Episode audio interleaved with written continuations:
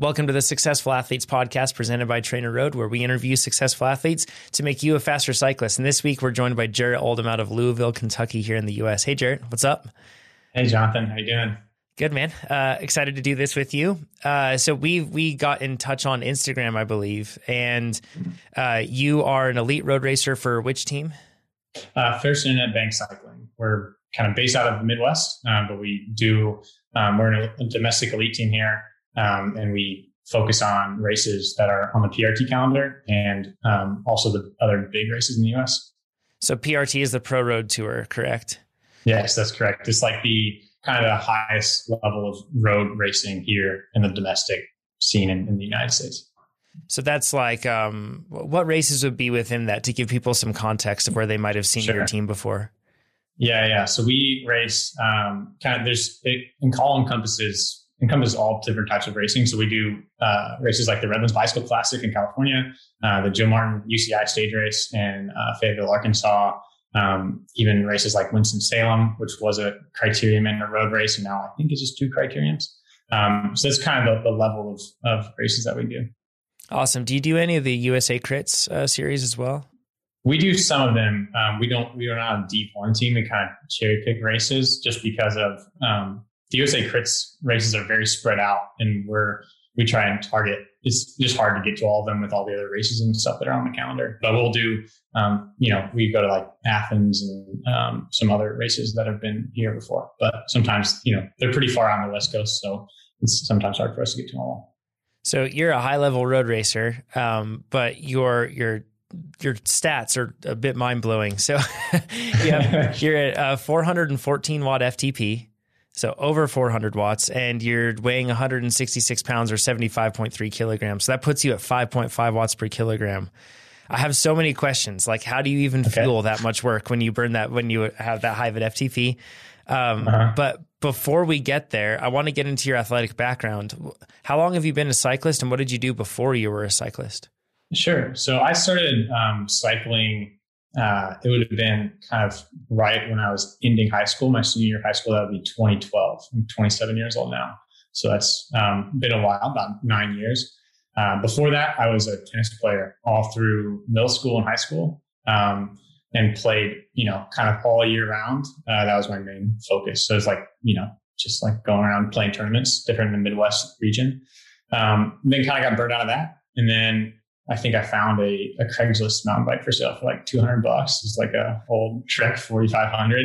Um, and me and my friends kind of like went and started crashing around the different trails around here in Louisville. Um, went to school in uh, Purdue University, and then um, got involved with the triathlon club up there because there's not so much mountain bike elevation um, in Northwest or North, yeah, Northwest Indiana. So um, I got into triathlon for uh, three years or so. And, you know, that was my introduction to like truly endurance sports. Um, how, how that. into triathlon did you get? Like, uh, were mm-hmm. you just doing an occasional sprint, or were you focusing on longer distances, or were you actually like competing at the pointy end? Yeah, I was, I got pretty competitive, um, at the Olympic and sprint distances. I really didn't want to uh focus on the long distance stuff yet. I was pretty good at high speed things. Um, So I would, you know, I, I would win, I would win a couple of local stuff. Um, I went to collegiate nationals a couple of times. I think the best result I had there was like a forty something, fortieth place finish, um, up there. So out of like, you know, multiple hundred, I think I, my best times were like, you know, in the sub two hour Olympic time, which, which maybe gives some people some context of like, you know, the time frame I'm doing. Were you training with power at that time when you got into this yet, or? No, funnily enough, I kind of would just uh, go out on, especially on the bike. I found like that was um, what I was the best at and what I enjoyed the most. And I just go out and, you know, do group rides and um, ride by feel, some heart rate stuff. Um, towards the end, I started getting the power maybe. That was more towards when I started getting tired of the whole swimming thing because it's really yeah. hard and I wasn't a swimmer. Um, so I was like, you know, spending so many days a week in the pool just to try and get out of the pack, out of the second pack. Um, with the, uh, with the high end guys. Um, so kind of got tired of that. And then that's when I started transitioning more to cycling. I was, I did some collegiate road racing, and it's like, oh, this is pretty sweet. Um, it's not just, you know, time trial. It's more of the tactics really got me interested. Um, and just the the dynamic nature of the racing was was great. And it kind of suited my physiology maybe a little bit more than like the triathlon stuff. Yeah. Um, so yeah, that's when I started with training power and everything like that. Go ahead. I would assume that just with tennis being, uh, you know, it, it could be a very long match, but you know, typically mm-hmm. some, probably sometime around what, how long were your tennis matches actually typically? I better ask rather than guess. Yeah, that's a good question. They can be, I mean, they can be all different ranges. I think the longest they go is like a three hour match would be a really, really long match because they're, you're playing three sets, basically best of three sets. So if it goes to a three set and every set's really long, um, but usually they're around hour and a half to two hours. The hard part about tennis um, is that it's a lot of sprints. It's almost like a little, I, I guess it's almost like a physiological effort, similar to like a crit or something where you're doing, you're sprinting for fifteen, twenty seconds. Um, a lot of, you know, it's a whole body effort. Maybe you might not expect that, but it's a lot of generating power from your, your trunk and your torso and everything. Um, so you're kind of doing that and taking a rest and then doing it again uh, over and over again. So it's longer efforts. It's like, oh, the duration is long, but the, the efforts are really short and condensed. You were crit racing before you were crit racing. It just looked like tennis. Yeah. So yeah, I was, yeah. And that, that sort of movement that you're doing with your body, it's, it's very explosive. It's being, you know, from the, from at the point of service, at that point, you're still and ready. But then after that, mm-hmm. it's just surge, surge, surge, just over and over. So that, that makes sense that going to steady state work was probably a foreign concept for your musculature. It was not used to yeah, that. It was. Um, it, it was funny. I think I remember telling one of my parents in, uh, in high school, like I, cause I just hated running for whatever reason. And I was like, oh, there's no reason to ever run more than three miles. And then, you know, within two years, I was doing long runs of ten miles and, you know, triathlons and stuff. So it's, you know, eight mile onward for sure. How funny, um, huh? Yeah. So when you got into road racing, did you just gravitate toward criterium racing first or road racing? Uh, yeah, I think um, crit racing is the most available racing form of racing here. I think in the U S in general, but especially in the Midwest, um, there's a really vib- vibrant crit scene, I would say. Um, so I I did a lot of that, but even the road races, um, I like they're just kind of harder to find for sure. Um, but is the I mean, the collegiate scene was really cool because you do get like a time trial, a crit, and a road race all on the same weekend um, for, for very cheap and kind of get exposed to, you know, you have three race races in one weekend, you get exposed to a lot of racing really quickly. Um, but yeah, the crit racing, I think is, um, it's one of my favorite styles of racing because it's very, um, you know, it's like a condensed form of a road race and it makes, it, you need almost every, you know, tool. You need some tactics, you need fitness, you need technical ability. It's just, it's, um, it's like a road race, but it's all squeezed into ninety minutes. So. Mm-hmm. Yeah. Yeah. Con- nice and condensed. Yeah. So what, what brought you to the point of wanting to get more data driven with your training and start mm-hmm. training with power and going through that whole process? Sure. I think it was just the natural next step. Um, when I was in, doing some triathlon, I was, I mentioned I did some road racing. So I eventually upgraded to a three, I think, while being a triathlete. And I, you know, am a very kind of competitive and uh, type A and data, data and analytic, uh, data-based person. Um, like I studied statistics and, and math in, in college. Um, so, you know, it just was like a cool thing to nerd out about, I guess. And, you know, reading all these books and getting really detailed about what this training is, I think I wanted to be more specific with it. Um, so that's when I got, you know, a power meter and started training um, just for cycling specifically. Um, And and really it took off from there. But, and, and then, you know, that was maybe the last year of my college career. And then I got a job, moved to Chicago, which, and lived in the city there. Um, and then, so that's when I really started to be like, okay, well, I have now have a full-time job. I can't just go do whatever I want, you know, kind of like college life. Um, so it's like, okay, I need to, I need to dial this in even more. I need to be, if I'm going to be competing with, you know, cat ones and whatever, and I'm trying to upgrade to the next level, I need to be really specific and, and focused um, with the time that I have to train. So that's kind of when I started, joined TrainerRoad um, from, you know, found that very, as opposed to like various other options, it seemed like the best fit for my, you know, kind of mentality um, and took off from there. So when you started, do you, what sort of training stress were you taking, or what sort of, actually, let's get away from training stress and just talk mm-hmm. about volume. What sort of volume were you doing when you were, before you were working full-time, and then once you were working full-time? Because most of us listening to this, we probably have the latter circumstance. Mm-hmm. I, I actually think I almost, it's probably about the same. I think um, college, well, doing triathlon, I did a lot of volume because you're just training for three sports. And I was doing um, probably like at, at the peak of it was doing twelve to thirteen workouts a week, which is a lot. Um, wow. And very mentally hard as you're not getting enough sleep. So um, when I was just doing cycling, it was probably in the fifteen-ish hour range. And I think um, as starting a full-time job, that's kind of what I tried to maintain a bit as I was trying to, com- you know, compete at the highest level of road racing in the United States at this point. Um, so I try to keep the same volume, maybe even a little bit more with when adding in commuting um, to work back and forth on the bike um, and uh, longer rides on the weekend. So when did you train at that point? Because uh, these days you're self-employed and you're able mm-hmm. to have more flexible or a more flexible schedule to decide when you train. But when you are time boxed more, when did you fit in your training? You mentioned the commuting, but when did you fit mm-hmm. in all the structure?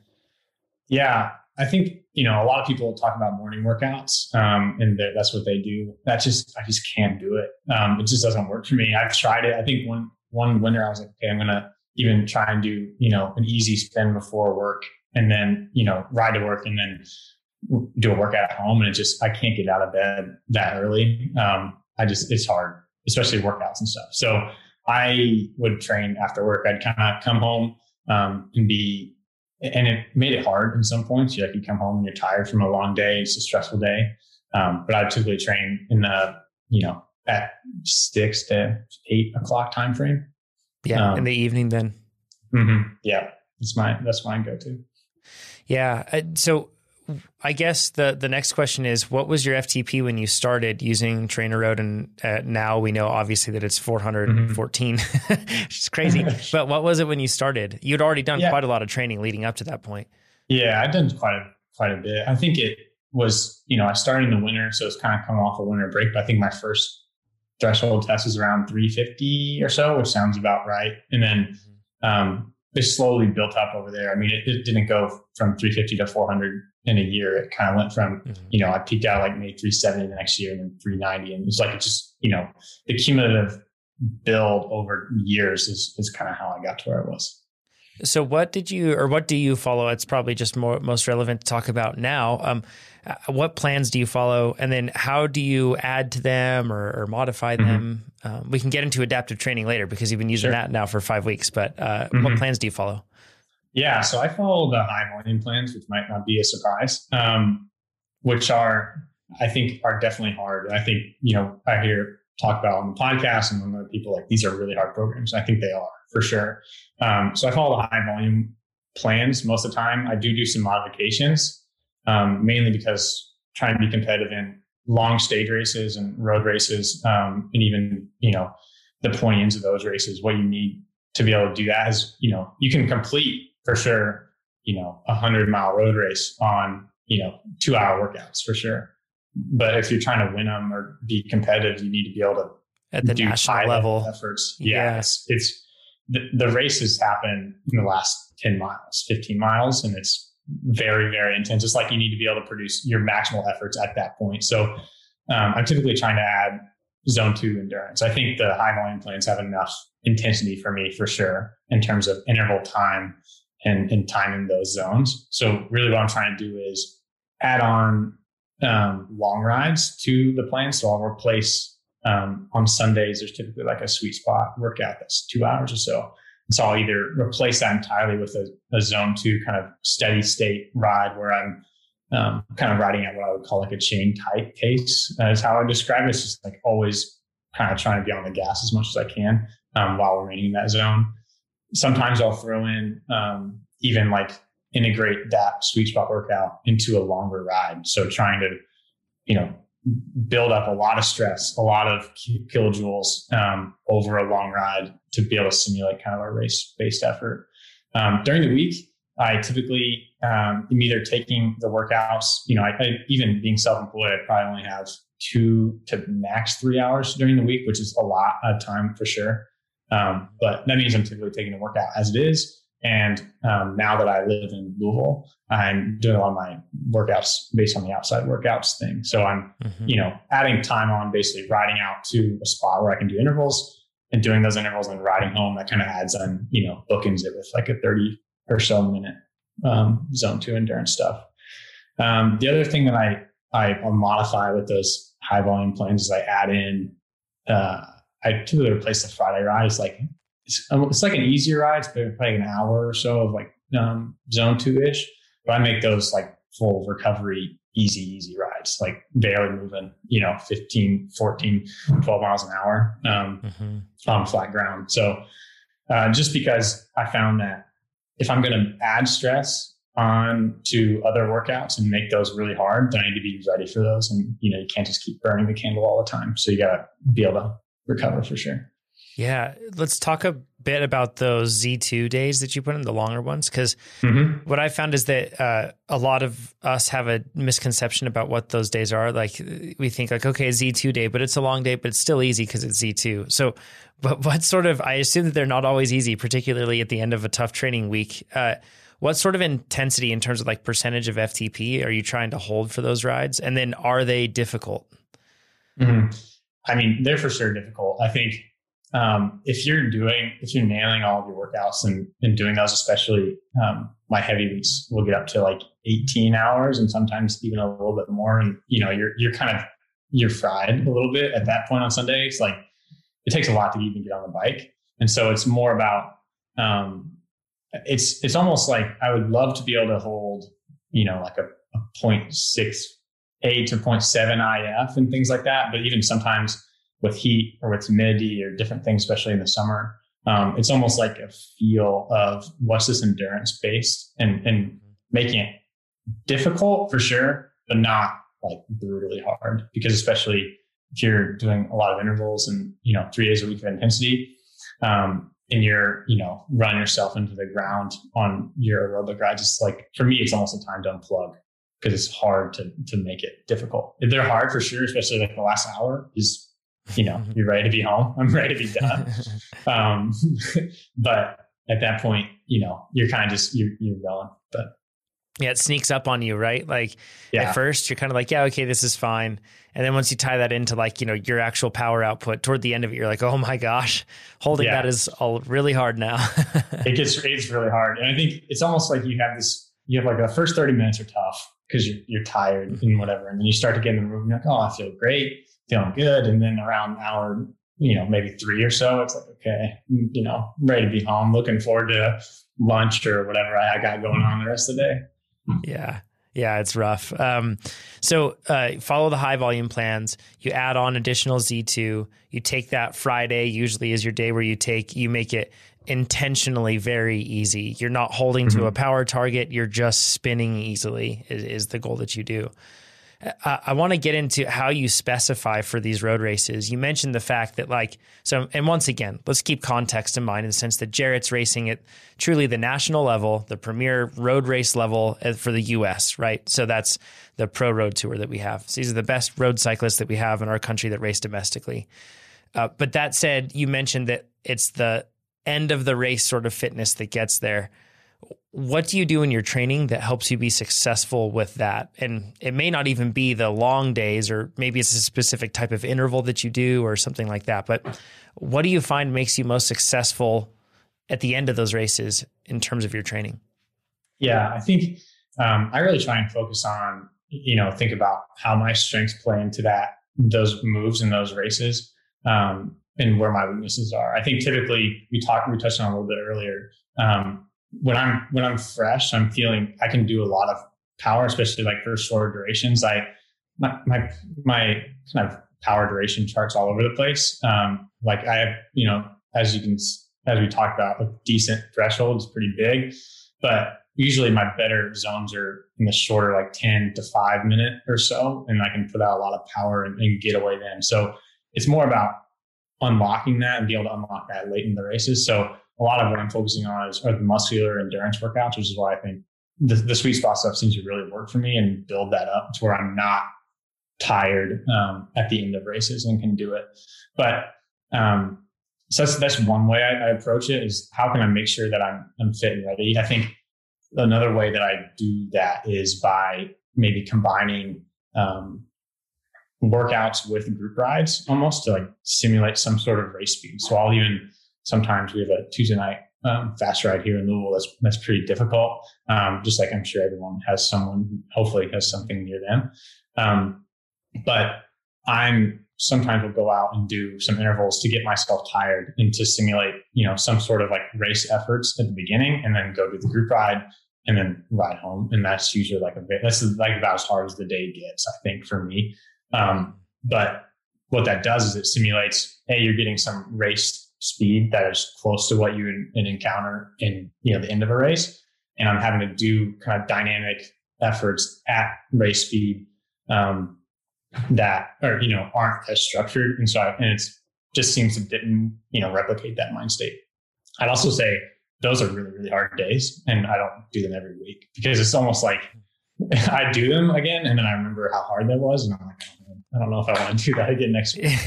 so, so, yeah. um, so you kind of have to use them sparingly, but I think that's, that's, I you try to use group rides to supplement that. And also it's a great way to, you know, you get yourself out of your own head and you're, you're chatting with people. And I think that's one of the great things about cycling, is interacting with people. So.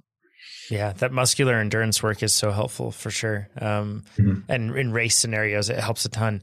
Uh, I want to ask uh, a silly question, but are there downsides to having such a high F T P? Like, have you noticed as your F T P has risen that there's complications that come with that?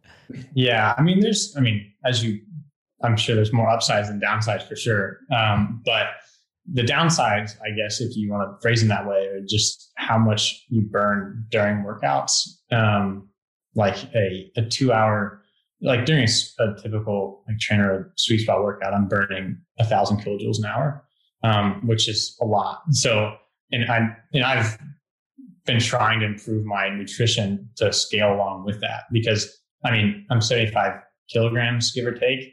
Um, which is, you know, in the grand scheme of things, not heavy, but in cyclist land, it's kind of heavy, especially at some of these levels. And so, um, you're just trying to feel, it just takes me more energy to get around than other, some other people. So I need to be able to feel better. I need to be able to eat a lot, you know, and I think that some of that comes on the bike. Um, and I'm trying to improve my nutrition and hydration and stuff on the bike, but really it is, oh, I eat a lot. Um, like a shocking amount of, of food. And I think, uh, you just got to feel the work. And I think that's why, you know, I say seventy-five ish kilograms. So I don't, I don't weigh myself a ton, because I think, um, when I start to do that and really get focused on weight, I, I, I get too much into that spiral of, I need to, you know, maybe I won't have this, you know, second or third plate of dinner or something. Um, and instead, you know, think about, I need to lose some weight. And generally that creates a downward spiral of, now I don't feel as good. I can't do my training as well. So it's really about, for me, you know, making sure I can do my work and, and build power and, and do that that way, as opposed to trying to, you know, take the small gains to be made on the other side of the equation with weight and stuff. How much do you typically, and I don't know if you measure that out or, or if you do it in a different way, but how much do you typically eat, and what does that actually look like in terms of, uh, do you have any principles you follow to guide your nutrition? I don't, I, I don't do a bunch of, um, measuring of things. Uh, I think, you know, I'm sure I, I think of like, you have so many mental beams or bullets or different things to spend on your life. Right. And there are so many different things. And, um, you know, I have a wife, we have a house, there's other things going on besides cycling. And so, and, you know, obviously I have a job and all these different things. So I can only spend so much on different things. And so how do I place these items? Um, so I, you know, a lot of that's spent on bike and work, and, you know, training itself and work and, you know, some other life things. And then I find that if I'm being really stringent and weighing food and doing that, which I have done, Um, and I'll do maybe for short periods of time and really measuring that, you know, when I'm trying to build really into a specific A race or, you know, a focus event, um, then I'll really buckle down and do it. But I think overall, I try and guide it by just, you know, eating healthy and, and whole foods, um, and, and eating, you know, eating quality nutrition and eating when you're hungry and, and feeling, using that to fuel it. And I think that seems to be a pretty good guide for me. And, um, you know, th- my body weight seems to fill out where I need it to. Um, and, and the train goes, I think as I eat worse, and everyone does, um, if I eat worse, then that's when things maybe aren't as good. I get hungry more, and then I eat, you know, bad food and make bad choices. But it's really about making good choices, um, eating a lot of food and, and carbs and stuff, um, that are, you know, whole foods and everything like that. My wife's an amazing cook. She is a vegetarian as well. So we have a lot of vegetables and stuff that kind of come into our diet naturally. Um, but that's kind of the, the approach I take. And I know it's like pretty hands off and, um, maybe, you know, touchy feely, doesn't give anybody hard rules to guide. But I think for me, it seems to be what works best. Yeah, I think that there's a lot of value in just stating that, that there are different approaches than being uber quantified, you know, down mm-hmm. to the, down to yeah. the, to the calorie. So, uh, is there, what about on the bike? How do you feel that work when you're training on the bike? I assume you probably bookend your training with food coming in that's very carb centric mm-hmm. and thereafter, but how do you feel during? Uh, yeah, I think I fuel with, I typically, it depends. Um, I find that, you know, and if I'm doing a workout that's two hours or less, I don't need a bunch of on-bike nutrition. If it's hot, um, which it does get very hot and humid, especially here in the summer, I'll take maybe a, a bottle of Scratch Labs or something like that, along with a bottle of water to kind of help supplement some of that, and, and also have that as a recovery as I come home. Um, but as I go longer on the bike, I'm trying to eat, you know, the typical guidelines of eating every hour I have.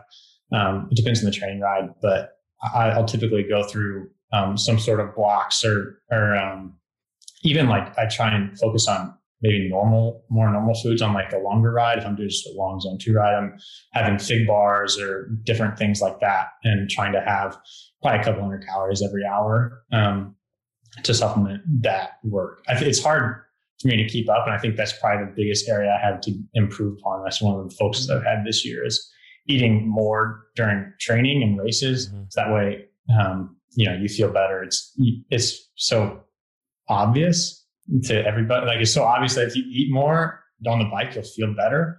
Um, but sometimes it's hard to do. Yeah, it's really hard to do for sure. Man, mm-hmm. we get you on ninety grams an hour of just pure race gas yeah. and you're going to be ripping. Holy cow. That's, that's what four, I'm, four. Uh, I'm trying to build up to that, I think. But yeah, if you're at four fourteen now, holy cow, you're going to be even higher. So yeah, ninety grams, man, ninety grams an hour. That's a lot. That feels like, oh my gosh, I'm just tired of eating, tired of feeding yeah. it all. But it's just, I think it's just making it second, make second nature. Yeah. And I think that that's when you get into like the more distilled and focused mixes that are really mm-hmm. just, just carbohydrate effectively. And sure, you can throw in the electrolytes that you need on top of it, but it's really just like that glucose, fructose sort of balance. Mm-hmm. And that's when, man, that's when you hit jet fuel. Jared, if you're at four fourteen now, oh my gosh, once you start fueling like that, it's going to be insane. Um, so with that high F T P, do you target time trials at all? Just because even though your physiology lends toward more bursts, with that sort of an F T P, you can just carry so much speed. Um, so do you focus on time trials at all? Yeah, I, I do. Um, I've had a, have some decent results in time trials uh, at races. I've gotten... Um, I think I got third in the uphill Jim Martin time trial last wow. time I had it was twenty nineteen, and was second um, at the Redlands time trial, which are both shorter, like ten to fifteen minutes. Um, but yeah, I, I target time trials. I think um, I need to, I've been, you know, I, in twenty nineteen, I was planning on, we were really focusing on time trials, going to nationals and doing that thing. So I got a time trial bike, was really good dialing in that fit, and then got into a, an injury where I broke collarbone, um, which kind of threw a, threw a wrench in that whole thing. And I still ended up coming back and doing that, uh, nationals, amateur nationals, and did okay. But was definitely lacking some power and time on the bike.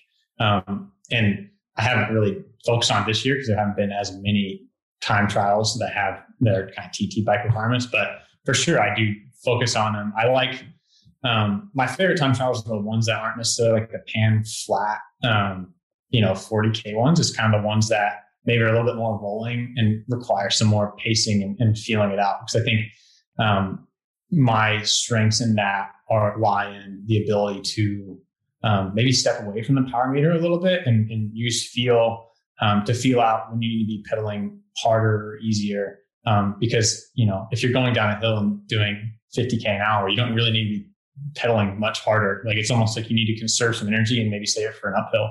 So, in, and, you know, utilizing that energy where you can. Um, so that's the, kind of my favorite time of kind of time trials. And that seems where I do the best for sure. Awesome. Yeah. That's, that's a, a tip for a lot of people is I think that you, as you, and I think that when you train with power, you build that intuition, like that connection mm-hmm. with your effort. And, and sometimes it's very much like a ride by numbers sort of a thing. And sometimes it isn't. Um, it really depends on how the course and how the day is going to force you to execute, really. Yeah. You know? Yeah. I think you need, you, that's the, I think the number one thing you need to do when you're training with power. It's a, it's a great tool to use. Um, but you need to be generating that feel of like, what does this, what does this feel like? What does this effort kind of feel like? What can I sustain? Um, and being able to, to know that. I think, you know, um, my strategy going into a time trial or, you know, Strava cam or whatever is I have an idea of like, I think I can do this for this much. Um, but in the moment, you got to be able to sort it out and, and feel, you know, is this sustainable over this period of time? Um, and do I need to be pushing harder or easier? Because I mean, you know, time trials are all about going the fastest, right? It's not about who puts out the most power, puts out the best hour average. I think that's sometimes what we forget. It's like, you want to be able to just point to that file and be like, look what I did. Um, that was awesome. Um, but if you're not going the fastest, it doesn't matter. So it's all about how can we go faster? Even that's, you know, tucking into more aero position, really making yourself go quicker with less effort um, during certain parts of the course. Um, but that's all fueled by, as you mentioned, when you're training, you know, what does this zone feel like? And, and really being able to almost not be staring at your power meter. Um, I think that's one of the benefits, um, you know, of, of outside, of riding outside some. Indoor has makes you, I think, super buff and, and great. And it's a great training tool for sure. Um, but being able to feel out, you know, different, ter- you know, changes in the road gradient, whatever, and be able to keep that effort and power steady um, without looking at your power meter all the time is a great tool, especially in, in racing and breakaways, whatever. Yeah, absolutely. It's a good way to be able to make sure you don't blow yourself up when yeah. you're sitting on the line, right? For Did sure. you, when focusing on the time trial stuff, do you do your training in the aero position on the T T bike? And how much time do you spend on your T T bike? Yeah, I think uh, when I'm focusing on that, I'm spending probably once a week or so on, on T T bike. It might be, um, kind of, it's usually a steady, a steadier state workout. Um, I think it's, you're trying to do two things in your, in your time trial. Like, you're trying to get familiar with that and, and be able to build, you know, the comfort you have with it. So that way, hopefully your power that you can put out in that position matches what you can put out in the road position. But on a road bike, you're hopefully, you know, maybe touching up and hitting higher power zones. So as, as you get closer to the event, you may be spending more and more time on that. Um, but I think also I've had, I spent enough time in triathlon that I spent a lot of time on T T bikes and different things. So I'm pretty familiar with them. So it's not like a completely foreign feel. So that, I think, definitely helps me to be able to jump on it and feel pretty good pretty quickly. But I think as you, as your duration stretches longer and longer, you definitely need more and more time on that bike in that position, especially with, you know, the importance of keeping a position fast and aero. Like, um, you know, I find that if I haven't spent enough time on it, my head starts popping up. Everything starts popping up. I'm like, I'm wanting to get out of it. Whereas when it, when it's all dialed, you're, you know, super low and your head's behind your hands and all that stuff. Yeah. So, uh, Jarrett, to wrap up with this, what do you feel like, and I'm probably putting you on the spot here with this one, so mm-hmm. I apologize, but what do you feel like have been the most instrumental inputs, like things that you have done to make you faster as a cyclist? So, like, looking mm-hmm. back, what are the things that you've done that have been most beneficial? That could also sure. be things that you have omitted or avoided as well. Yeah.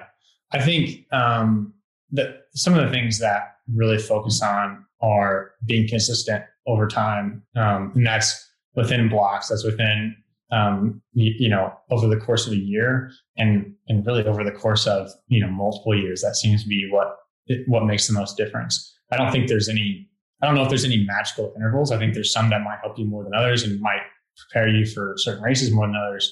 But if you're spending more and more time and really focus on, you know, doing what you can and, and, uh, over the course of time, it's going to really, you know, it's like a, um, it's like a accumulating interest or, you know, compounding interest. It's like, it's going to keep building upon itself. And that's a really something that's really beneficial.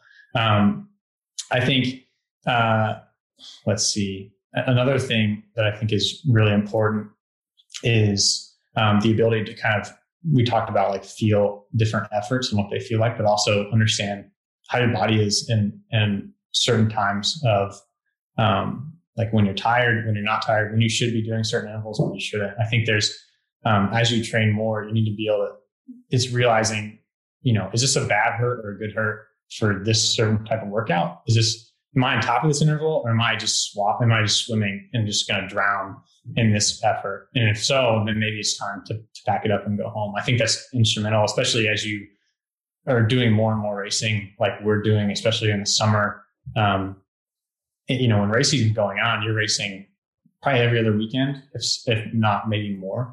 And so sometimes you're just not going to feel good. And so you just need to be able to, if you wake up, um, and you're not feeling as good, maybe you need to, you need to be able to be flexible in your schedule and be okay with that, and forgive yourself for not being a machine. You know, it's not mm-hmm.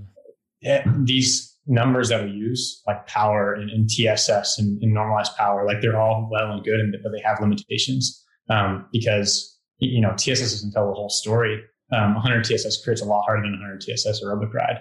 And some days, you, you know, that's going to carry over. If you do three of them in a weekend, you're going to be tired for a couple of days. And so um, being able to understand and be like, okay, you know, maybe I don't get as much T S S as I wanted to in this week, but I also did a lot of this. And, you know, race stress is different than training stress. Um, and understanding all that stuff. I think it's, you know, being flexible with your training plan is really, it's kind of like a counterintuitive. Like you have these two weights, right? You have a weight of, I want to be consistent and, and really build and be consistent with my workouts and progressing that. But also you need to be able to be flexible with, you know, life and different things that come in. And I think that's, um, that's, I mean, that's the, the trick, right? Is finding that balance and when you push and when you don't. For sure. And along those lines, this will be the last point that we'll cover. Mm-hmm. What has your experience been like with adaptive training so far? Like how, how is it, uh, how is it, has it aided that balance in trying to find the right mm-hmm. workout, I guess, for the right day so that you don't feel like you're just drowning in the interval? I think it's, um, training, adaptive training has really helped me. I think by, I felt like there was a couple of times in the high volume plans where I do this workout. I'm like, this is an insane workout. Like this is, I feel it pretty good. And this is really, really hard. And some days you make it through and some days you weren't. And I think that's because of, you know, you got you do have different strengths and different zones um, based on what your threshold is at that time. So I think breaking it out into those separate zones seems to be, it's intuitive to me and it makes sense of, you know, where you are and what workouts are certain levels. I think that's the biggest benefit of that is mm. I'm doing a, you know, threshold five or whatever. And if I do a threshold five point five next week, that's great. Like this felt great. So that means I probably can do this. And I think that's been really, really helpful for sure. Um, and just maybe making some of those workouts feel like this is a, re- this is like attainable. This is reachable for sure. Yeah, that, that achievable level is where we usually want to be, right? Like mm-hmm. it's tempting to feel like every day we need to just completely slam ourselves and, you know, barely make it through the workouts. And if we're doing that, then that's really like extending our abilities. We feel like it's kind of like that last rep, last rep myth, right? Yeah. In the sense that like, it's not productive unless you're brought completely to your knees. And that's not the truth, particularly when we're talking about like aerobic training, like, which is what we're doing, right? Like it's, it's yeah. much more about like what you said, the consistent cumulative load that we have that compounds and, and brings about the gains that we need. So yeah, for sure. I think that's, that makes complete sense. And I agree with that. Um, you have, you, I might have like one workout a week or a couple workouts in a block that I'm like, I'm not looking forward to this. This is going to be really hard.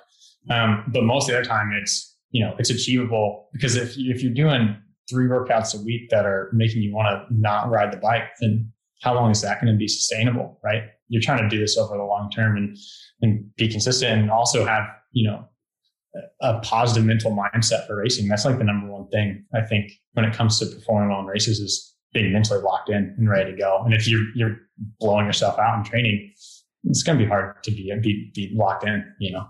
Yeah. Good luck rallying uh, when you're in a down yeah. mindset like that. Yeah. Yeah. For sure. Well, um, Jarrett, this has been awesome. Thanks for doing this. Uh, excited to, I've, I've seen your team racing at different P R T races and I'm excited to see mm-hmm. you guys continue to race. And uh, we now have a, a face and a name and a whole podcast to go with one of the athletes out there. Uh, how yeah. can people get in touch with you, Jarrett? Sure. Yeah. Um, I'm on Instagram. My Instagram handle is Jarrett Rides Bikes. It's J A R R E T. It's a weird spelled name.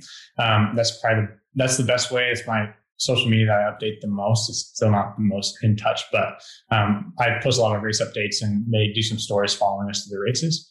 Um, I'm also on Strava. I post all my training on there um, with power meters, with power data, and sometimes heart rate data if I can be bothered to put on the strap. So, um, so yeah, I mean, you're always, I'm always happy to share my training and, and answer questions there. Um, let's see. I think that's, that's probably the two best ways. I'm also on the TrainerRoad forum. I don't check it a bunch, but I'll, um, I'll be in touch for sure during this workout if anybody has any questions or thoughts. Awesome. I appreciate it, Jarrett. Um, so once again, Jarrett's an elite road racer for the First Internet Bank Cycling team. He also is, his project that he's working on right now is uh, it's called the Lead Out app, and it helps people find different group rides and different spots to be able to connect with each other, connecting the world of cycling, which is awesome. So I just really appreciate you doing this, Jarrett. I'm excited to see how your racing goes, and I'll be cheering for you. Yeah, thanks you. We, we know we know the help we can get, so uh, appreciate coming on, and um, yeah, be happy to connect with anybody at races, or um, always always helpful for another another cheer too. Awesome, thanks a bunch, Jarrett. Have a good one. All right, thank you. You too.